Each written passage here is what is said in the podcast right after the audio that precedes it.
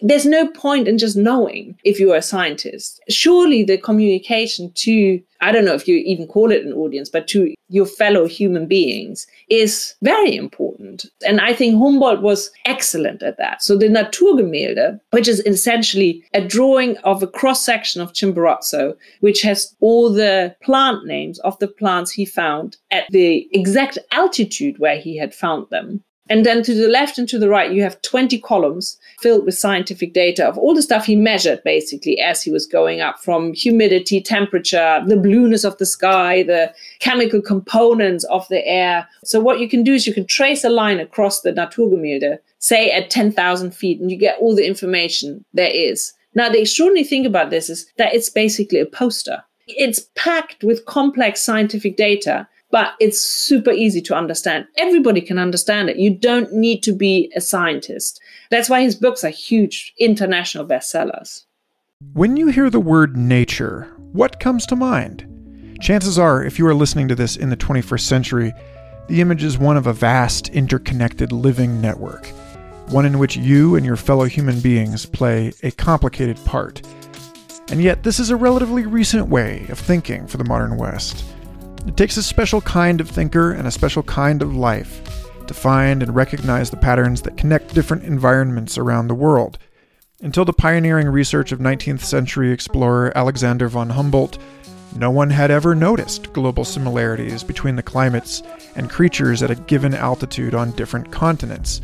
His legendary work popularized not only a new portrait of the world and its complex interrelatedness, but innovated vastly influential ways of doing and communicating science, including novel data visualization and international interdisciplinary collaboration methods. Von Humboldt, though, would bristle at the notion that he stands alone as some great man in history, preferring to acknowledge not just the inspiration that he drew from poets and philosophers, but also the indigenous peoples he met and worked with in his travels. His theories begged to be examined in light of the aesthetic sensibilities with which they were communicated, as well as their socio political and philosophical impact, including how they fertilized the transcendentalist romantics, founded what we now call ecology, and exemplified a synthesis of art and science at which our age of fragmented knowledge can only marvel. Welcome to Complexity, the official podcast of the Santa Fe Institute. I'm your host, Michael Garfield, and every other week we'll bring you with us for far ranging conversations with our worldwide network of rigorous researchers developing new frameworks to explain the deepest mysteries of the universe. This week and next, we have a special two part conversation for you with SFI Miller scholar Andrea Wulf, author of six books, including the New York Times bestseller The Invention of Nature, winner of the Royal Society Science Book Prize, and too many others to name in this introduction. In Wulf's words, this is not a biography about this great man. This is the biography of an idea. In part one, we begin our journey in Prussia at the turn of the 19th century, in a rich milieu of daring minds, and how their philosophies formed the basis for a profound new vision of the natural world. Subscribe to Complexity Podcast wherever you prefer to listen for part two next week. If you value our research and communication efforts, please rate and review us at Apple Podcasts and or consider making a donation at santafe.edu slash give.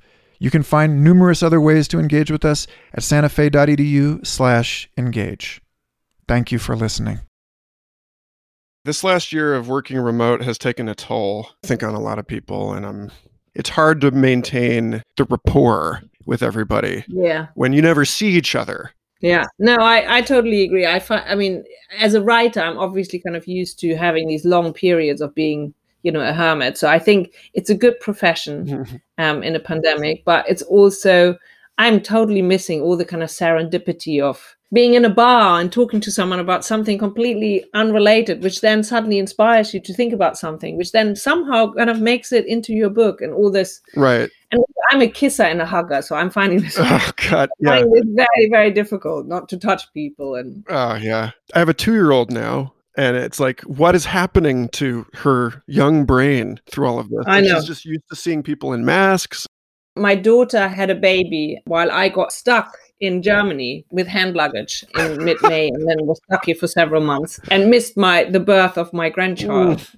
That's the bit I struggle the most about. And then, uh, but I, you know, he's now nine months and just think like he's not really played with any kids he's not like licked other babies and you know all that stuff you do crawl over each other it's, it's very strange yeah. And I, I, totally agree. I'd not even thought about the face mask. Like smiling is really hard just with your eyes, isn't it? At least then you still have your eyes. Text only communication is a disaster. All of the other problems that people are claiming about social media, I think, pale in comparison to the idea that we can scale human communication you know, no matter how brilliantly we design the newsfeed algorithms, trying to understand each other yeah. when you have nothing else to go on is yeah. just a, nightmare. Yeah. All of these large companies that are going fully remote, like it seems all progressive. No. I mean, I, I, I get it. It's like it's probably really nice if you work like a couple of days at home or this, but I missed my fellowship in Santa Fe because of this stupid pandemic. I was meant to arrive on the second of April. I was really looking forward to it because it is it's just such a I mean, excuse my language, right. but it's such a bonkers place. for, you know, for someone who does something what I do, mm-hmm. you know, I mean, it's terrifying also because they're like, well, you know, I can remember sitting there and um, I think it was Chris Moore and he had this German guy, Stefan, over, and they were oh, like oh, yeah. scribbling on the board, you know, doing this mathematical proof. And for me, it was like the first time actually seeing what I write about historically happening in real life, but also being absolutely terrified because yeah, I have, you know, I'm not a scientist. But I just loved it. I just uh, so enjoyed it. And I was meant to come for three months and I was so looking forward to it. I have a Zoom meeting scheduled with Tim and David next week. I'm going to beg them to. Um, some because I can't, you know, I can't come now because right. I have to finish the book now, and I, it, I think it's not the right time anyway. So I want to beg them to kind of, if I'm be able to push it to 23 for my next book. You have to wish me luck. What is this next book on? Well it's almost finished because i have not not been distracted for you know more than a year now. I'm working like day and night on this because it's so boring in the middle of nowhere in germany. It's, it's so cold still. It's like mid-may. I'm still in my winter clothes. Mm-hmm. i haven't worked out my elevator pitch yet so i can't really summarize it briefly but it's basically it's about a bunch of philosophers and poets and writers who came together for a decade in this small town in Germany, Jena, which is where Humboldt also went in 1794. And for like a blink of a moment in Western philosophy, they changed everything. So you have every single important German philosopher and poet live in this tiny 4,000 people town, coming up with a new philosophy. That's what I'm arguing that makes us a selfish species, which ultimately will destroy the, the planet, but also it's basically the moment where we began to use ourself as the lens through which to understand the world, which was exhilarating then because it gave us free will and power, self determination, all these exciting things. But it made us also, we became these people who think it's our right to take ourselves as the very first lens through which to understand the world. And, and it's this balancing act between who am I as an individual, who am I as a member of a community, which of course through the pandemic became something really important again. So Humboldt is a side figure in there because he comes in for a brief moment. But Goethe is, for example, very important. But there's a bunch of philosophers which no one has heard of in the English speaking world, but which are super famous people in Germany. I think I'm trying to bring them a bit down from their pedestal as the kind of great writers and thinkers. The fun thing is they all have affairs with each other. So there's a lot of sex and rock and roll, basically. So, you know, I have the, the philosophy, which is really, really hard to get through. And then I just have to get my reader back to like, oh, now they're all having sex with each other. And, you know, all the women are getting divorced three times. And so it's been a fun book to write. It's funny that you bring this particular thing up. It's obvious, it's such an obvious natural extension from the Humboldt work. It's just worth noting as a like a segue into an actual podcast.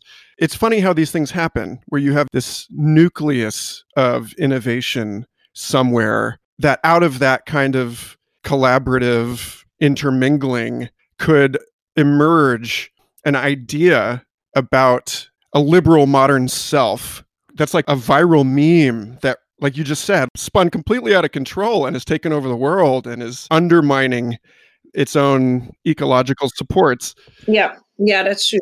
To fold it into Humboldt's vision of the world and like to give us a place to start here, that reminds me of the way that all of the complex neural motifs in the brain come together to form the appearance of an individual. There's something in the zeitgeist or in you know the philosophical development that resembles this tension that we see between understanding the underlying reality, understanding the nature of humans and the rest of the living world in terms of individuals or in terms of networks.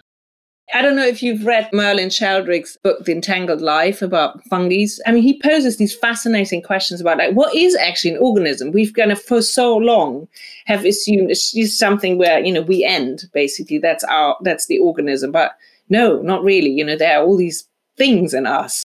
What I find interesting about this is actually because I'm a historian, I always like to understand where something is coming from. It's almost kind of saddling the horse backwards, if you know what I mean. So basically, I became interested in this by looking at why are we so selfish? There was a moment completely banal. I was on one of my Humboldt trips and I was in Peru and I went to Machu Picchu. And it was like a long schlep up there.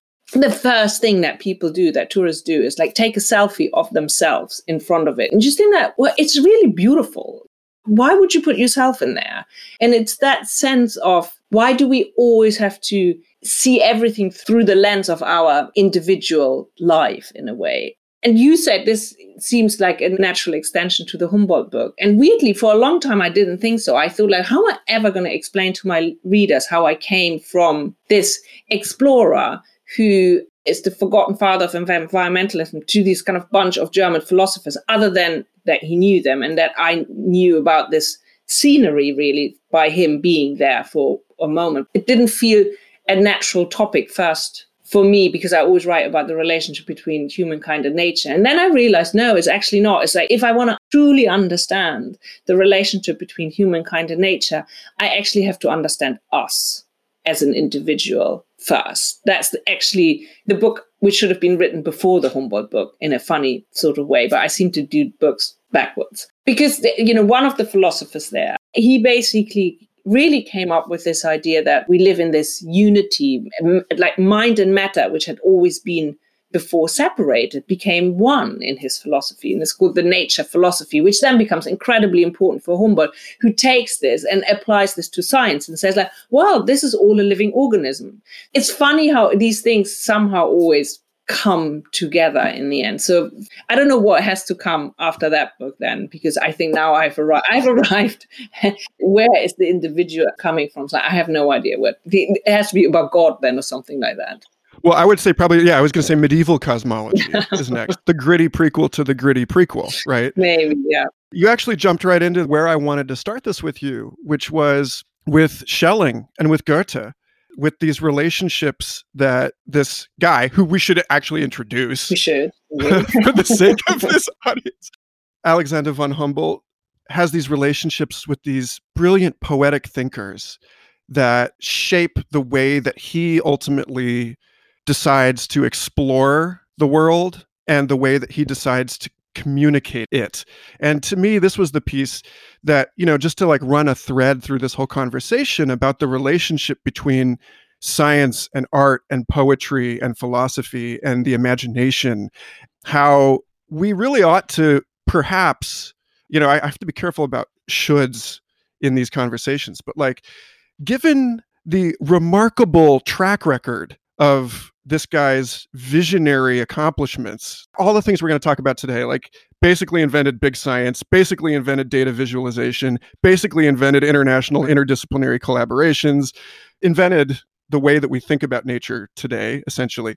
And he had all sorts of really, really prescient political observations as well.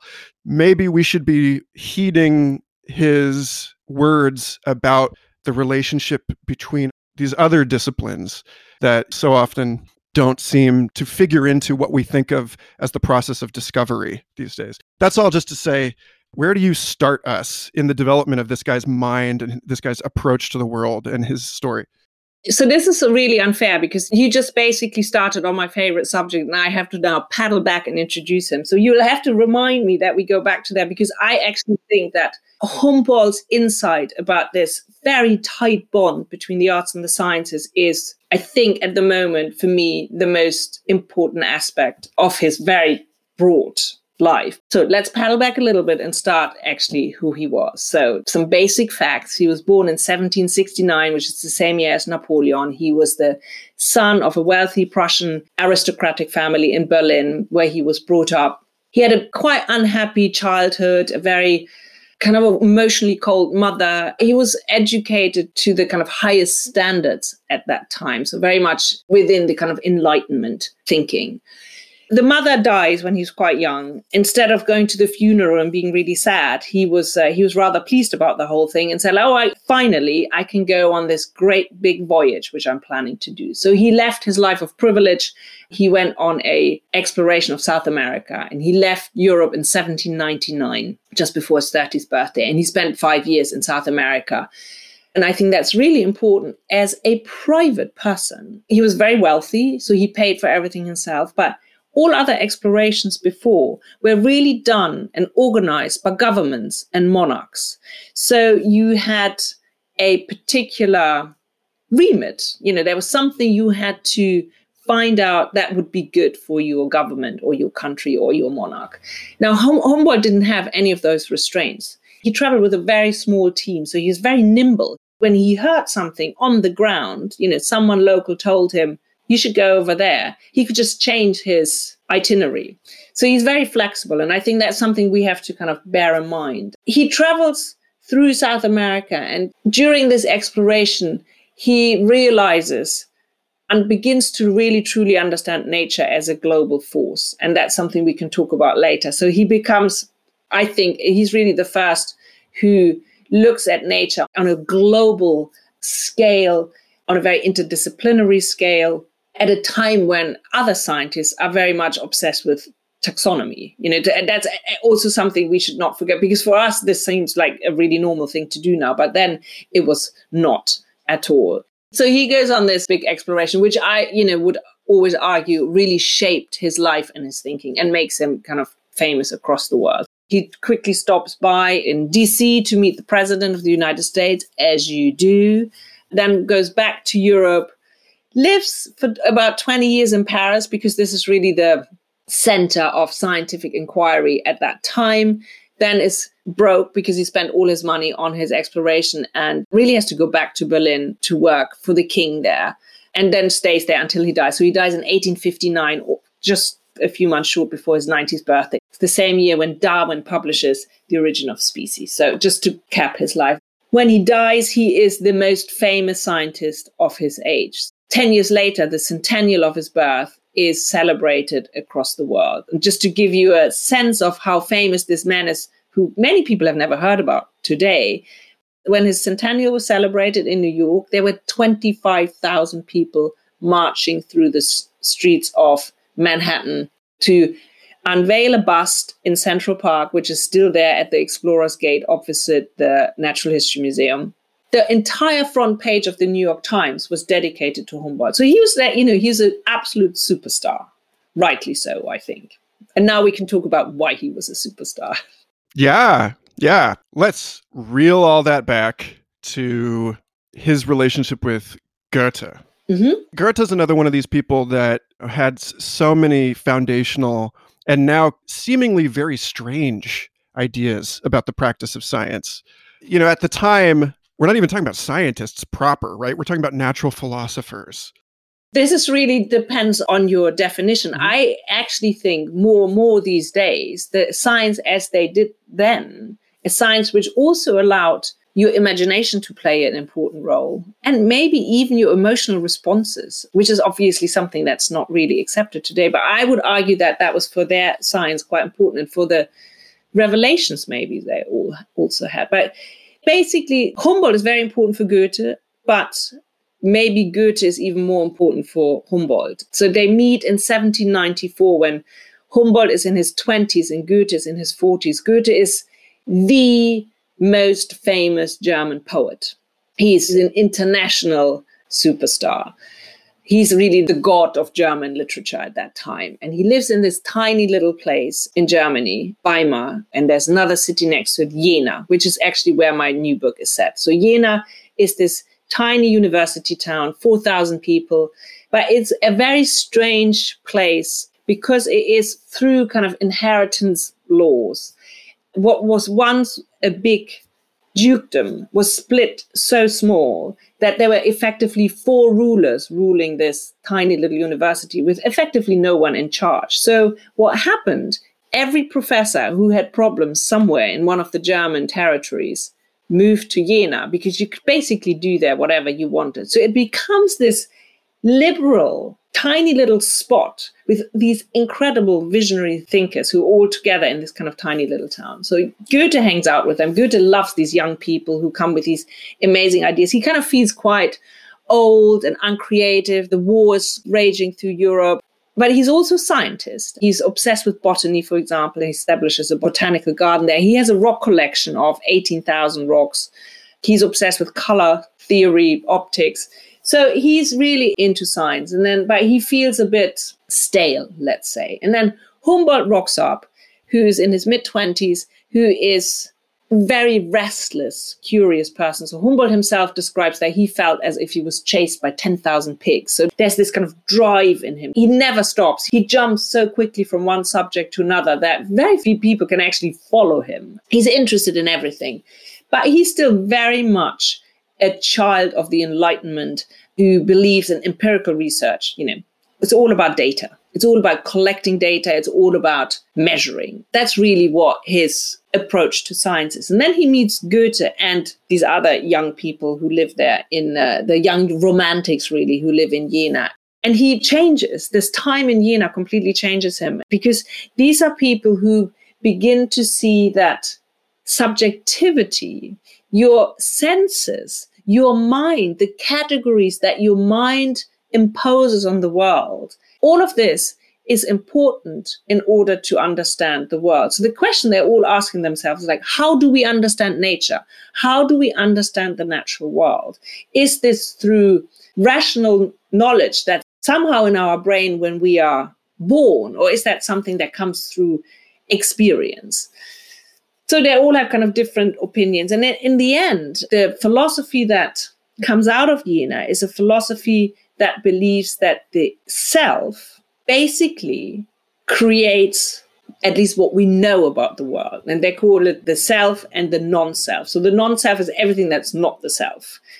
Now, if you accept that, suddenly your impressions also become important. It's not just what you measure with your scientific instruments. So Goethe is really the the person and and some of the philosophers there who push Humboldt in another direction. And then there's Schelling, who Humboldt actually doesn't he doesn't meet him there and then, but later, uh, who comes up with this nature philosophy, which is taking this philosophy of the self a step further, saying, well, yes, there's the self and the non self, but that is actually one big unity. If this is one big unity, it also means that, and that is what becomes really important for the romantics, if we are the same as nature, then we can also discover ourselves in nature. So this is really the moment when they all start going out, climbing up mountains and finding themselves. So for Humboldt, this idea becomes the nucleus of his thinking that Earth is one big living organism. And we are just a tiny part in this, which then becomes incredibly important for his environmental ideas. And he himself says that in Jena and Goethe, that Goethe has given him new organs through which to understand the world. And it's with these new organs that he travels through South America. And these organs also include your feelings, your emotions, and your imagination. At the same time, he carries 42 scientific instruments through Latin America. So he's not sitting there admiring the moon, going like, oh, this looks so beautiful to my soul and my heart. He measures, he's a proper, proper scientist. He's obsessed with hard data. But at the same time, he will say, my favorite quote is when he says, What escapes the measurements speaks to the soul. Mm. So both is important. There's a line that you quote of Friedrich Schelling's I myself am identical with nature. It seems perhaps like a paradox, but I think it's worth exploring.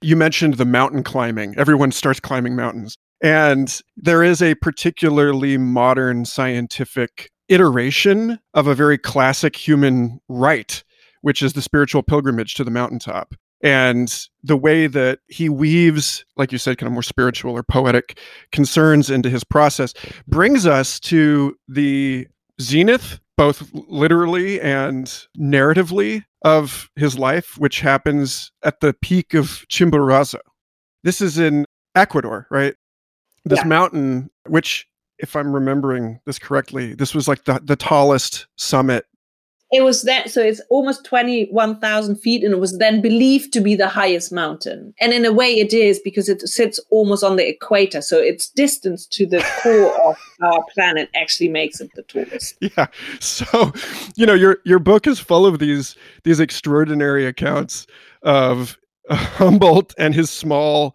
team of friends and help climbing this peak against all odds deprived of oxygen frozen getting their horses shocked by electric eels you know not, i mean not like down there. I was like in the orinoco right?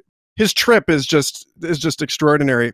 And he gets to the top sees something that we we take for granted now is something you know when people talk about getting out into space we talk about the overview effect that astronauts have. There's only one i forget who it was. There's like one astronaut that's on public record as saying you know i was kind of underwhelmed like everybody was talking it up. I was just like oh yeah it's the planet. Okay whatever. But everyone else has this literal and metaphorical peak experience. And there's something about what you said about the Jena group and their differentiation between self and non self that seems to prepare the flow of philosophical thinking into, I don't I guess it's like, like a dialectic. It seems like it's first, it's like a thesis, antithesis, and then you bring them together and you say, I myself am identical with nature. That's the synthesis.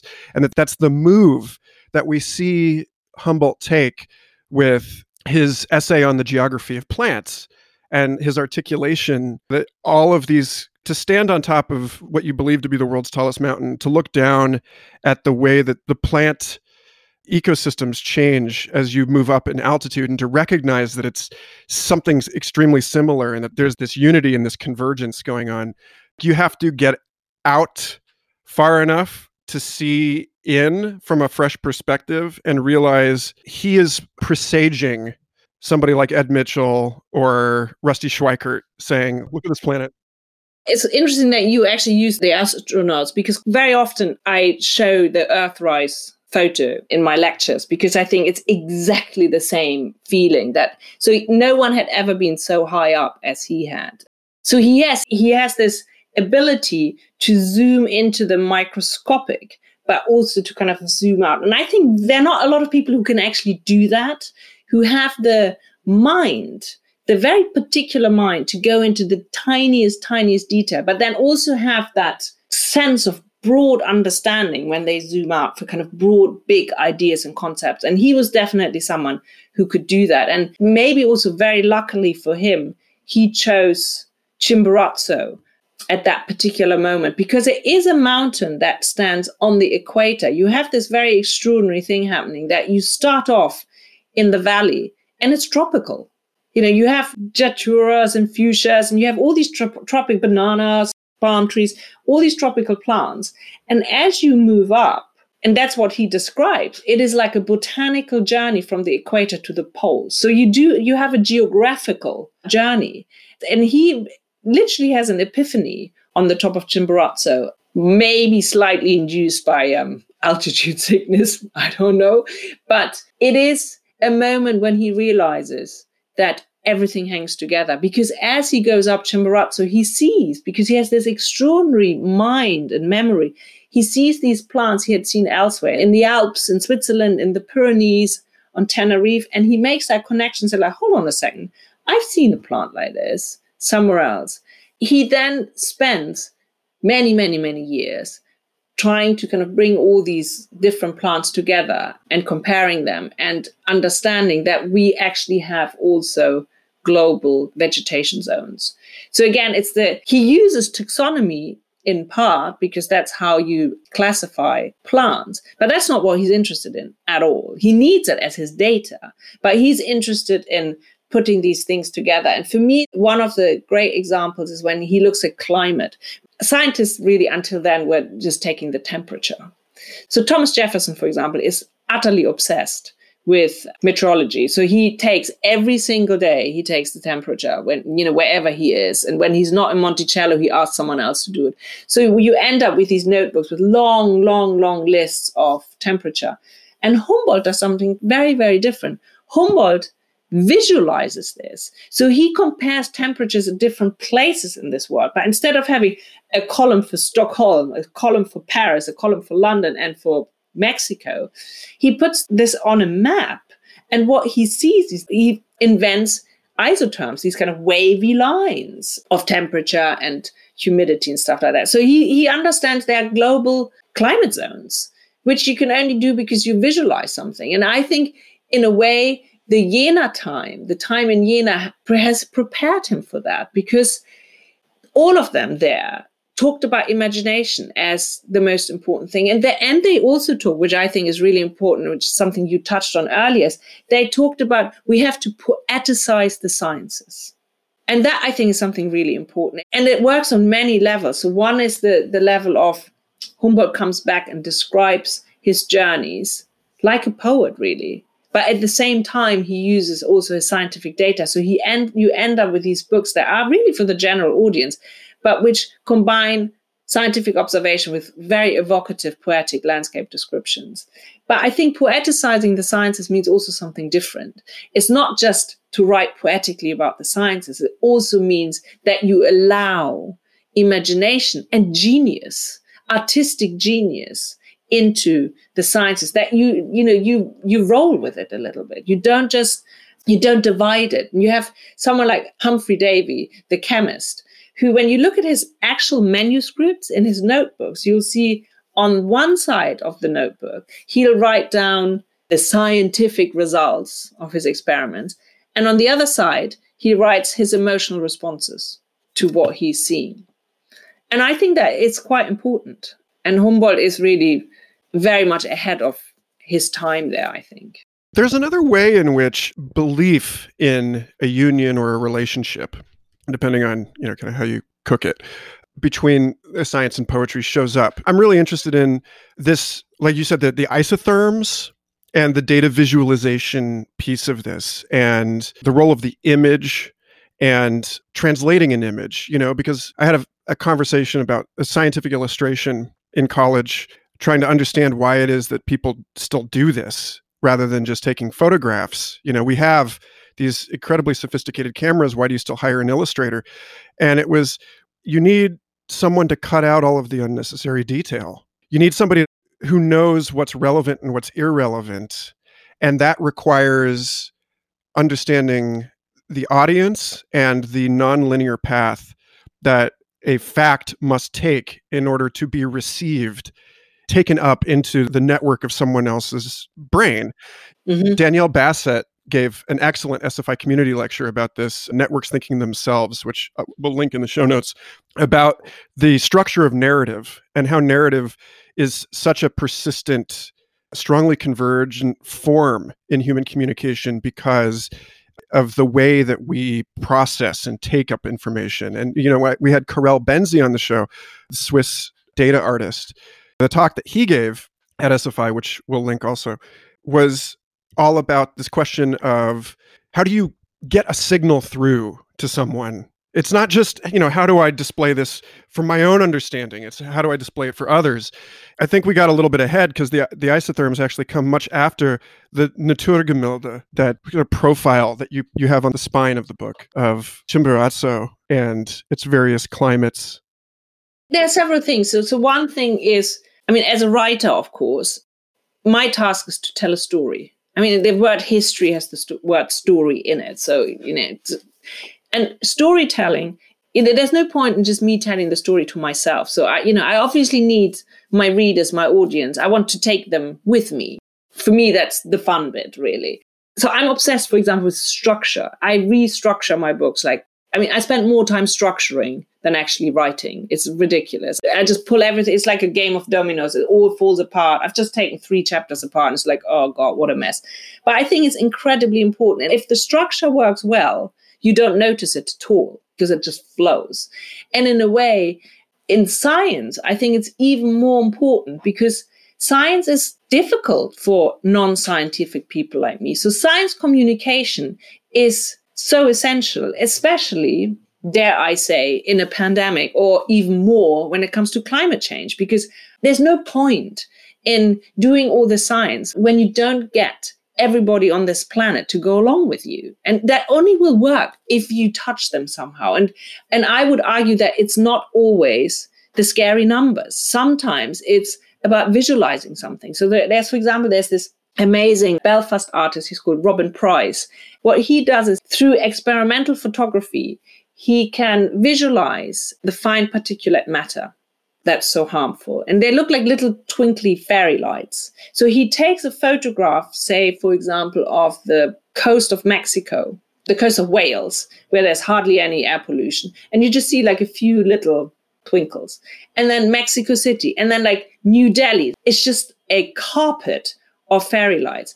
So for me, as a you know non-number person, that was so much more a kind of brutal realization of air pollution than if you'd given me the equivalent numbers to those three places. And so I think we need poets, we need artists, we need musicians to all deal with this. So it is about visualization, it's about communicating. There's no point in just knowing what's happening if you're a scientist. Surely the communication to I don't know if you even call it an audience, but to, you know, your fellow human beings is very important, at least in certain fields. And I think Humboldt was excellent at that. So the Naturgemälde, which is essentially a drawing of a cross section of Chimborazo, which has drawn in all the plant names of the plants he found at the exact altitude where he had found them.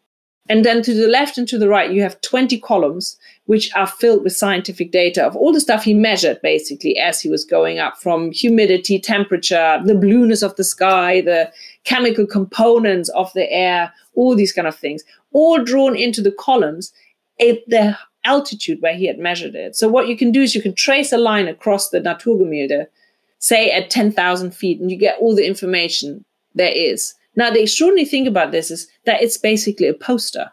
It's packed with complex scientific data, but it's super easy to understand. Everybody can understand it. You don't need to be a scientist.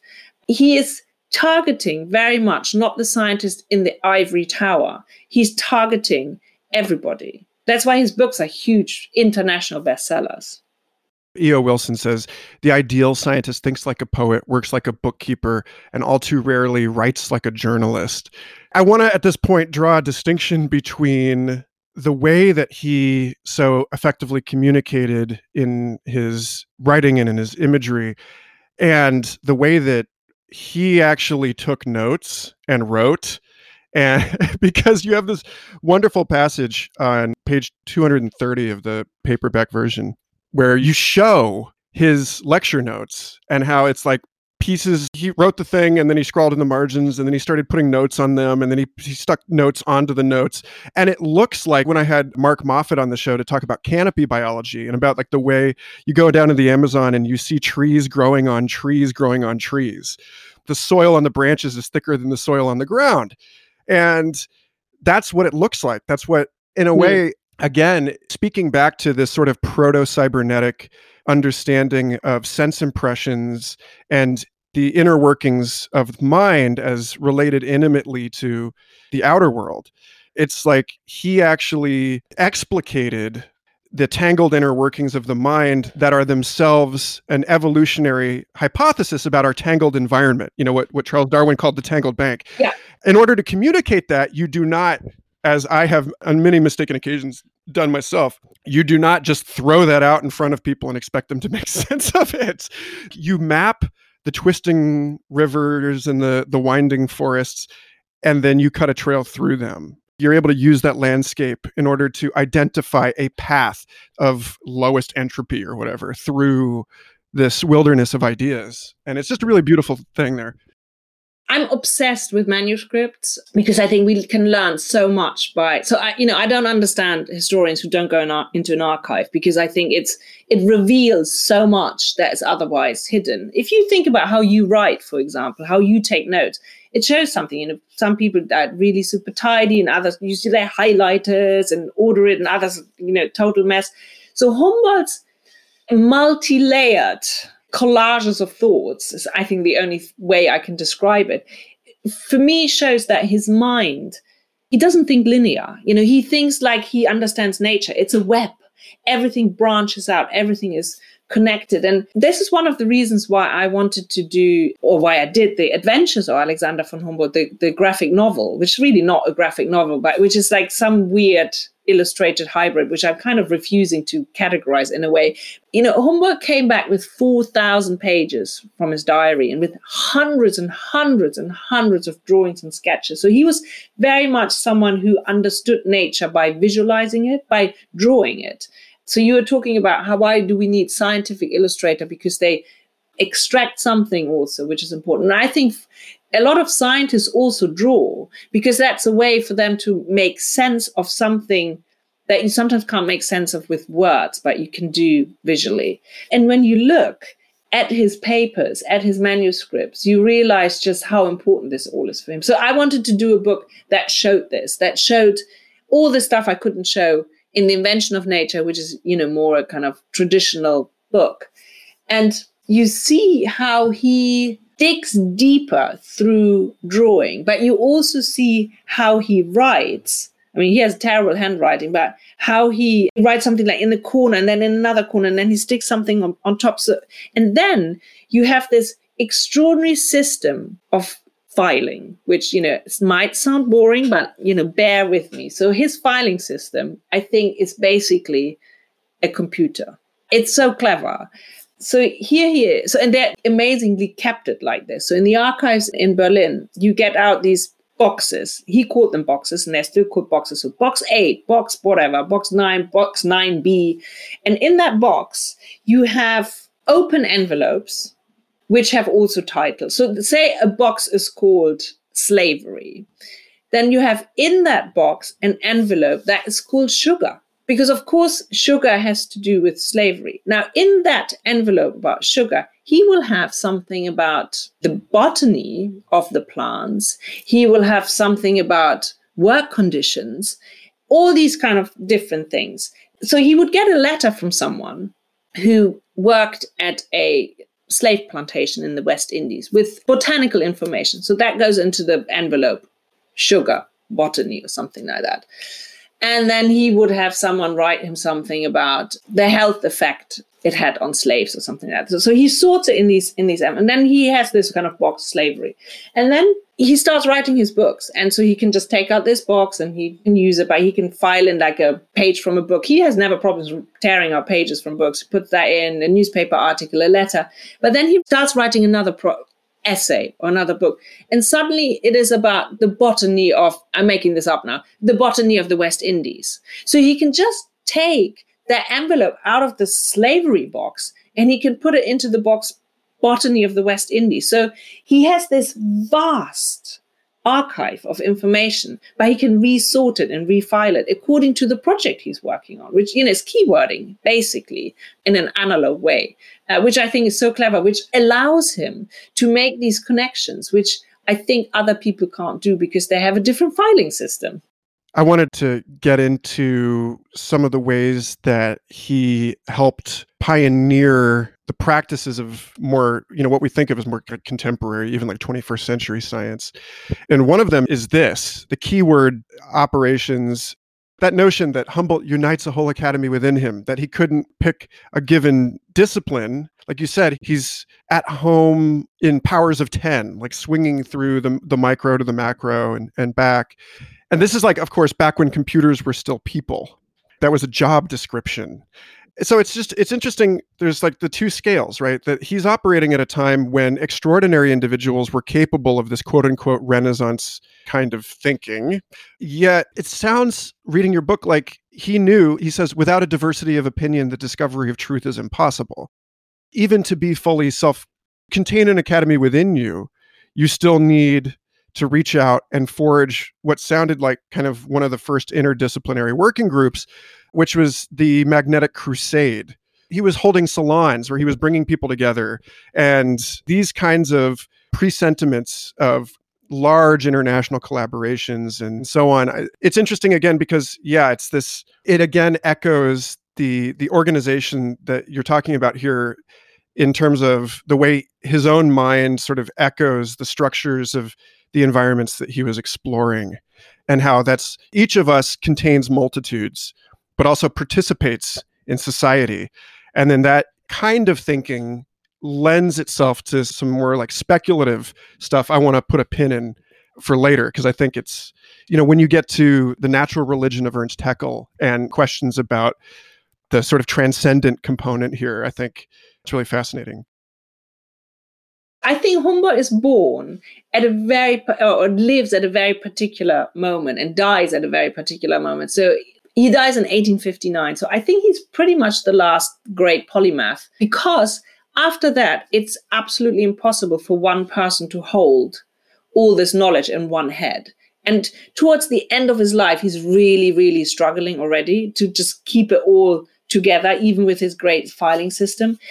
There's a reason that Humboldt wrote 50,000 letters and he received 100,000 letters. So he truly believes in sharing knowledge. This is about finding out what's going on. This is not about I'm finding it out. This is about let's find it out. Us together. I want to know. This is what drives him, this deep, deep curiosity. So he always opens up his notebook. So there are great moments when Charles Lyell, for example, comes in 1823 to Paris you know, this kind of young geologist, not really not known at all. And Humboldt gives him all the information he has about volcanoes in South America, which is very important for Lyell later on.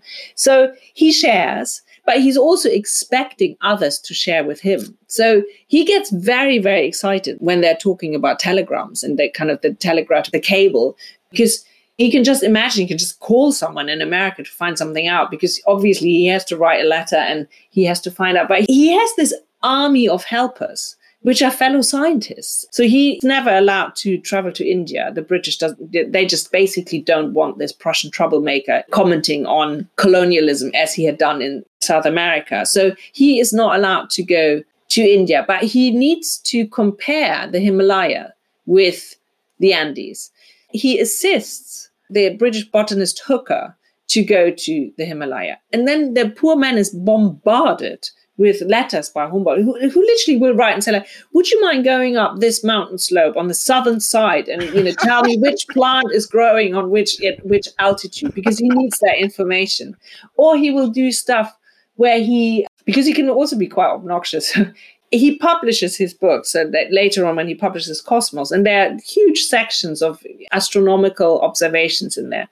And he will get a proof from his printer without the figures and he will send that to an astronomer and he'll say like can you just fill in the numbers? It's really kind of everybody working together. It's an international collaboration and he's always very open about this. And when he doesn't understand something he has no that's i think really important. He has no problem saying that. So at some stage he doesn't quite understand michael faraday's new theories he doesn't quite get it this is when he's quite old already so he just gets someone else to explain it to him, which I think shows. And he, like age 70, he goes back to university.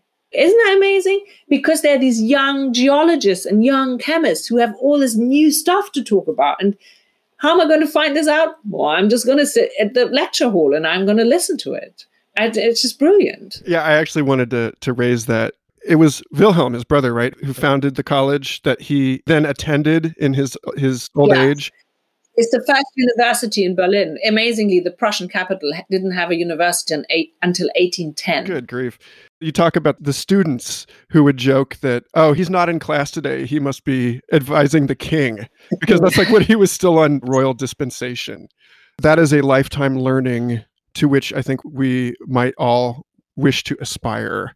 And it is the kind of thing in an age of rapid change and explosive discovery it does seem like that's what's demanded of us. He was right there at the threshold of being able to hold it all in himself. And at the end, the older he gets, the less he can rely on his own ability to traverse. It's not just political reasons, it's just he's in an aging body. And you start to see him almost become the organizing hub or the nucleus of this vast cybernetic research conglomerate.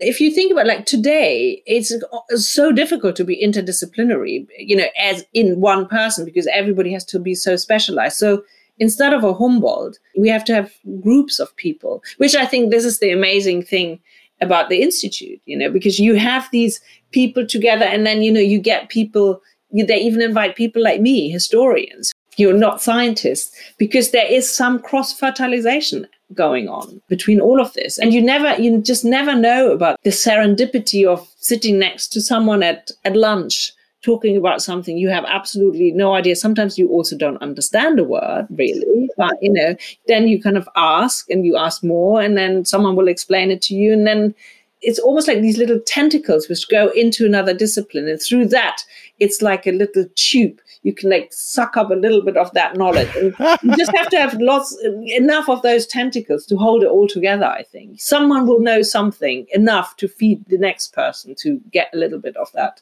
discipline. Thank you for listening. Complexity is produced by the Santa Fe Institute, a nonprofit hub for complex systems science located in the high desert of New Mexico. For more information, including transcripts, research links, and educational resources, or to support our science and communication efforts, visit santafe.edu slash podcast.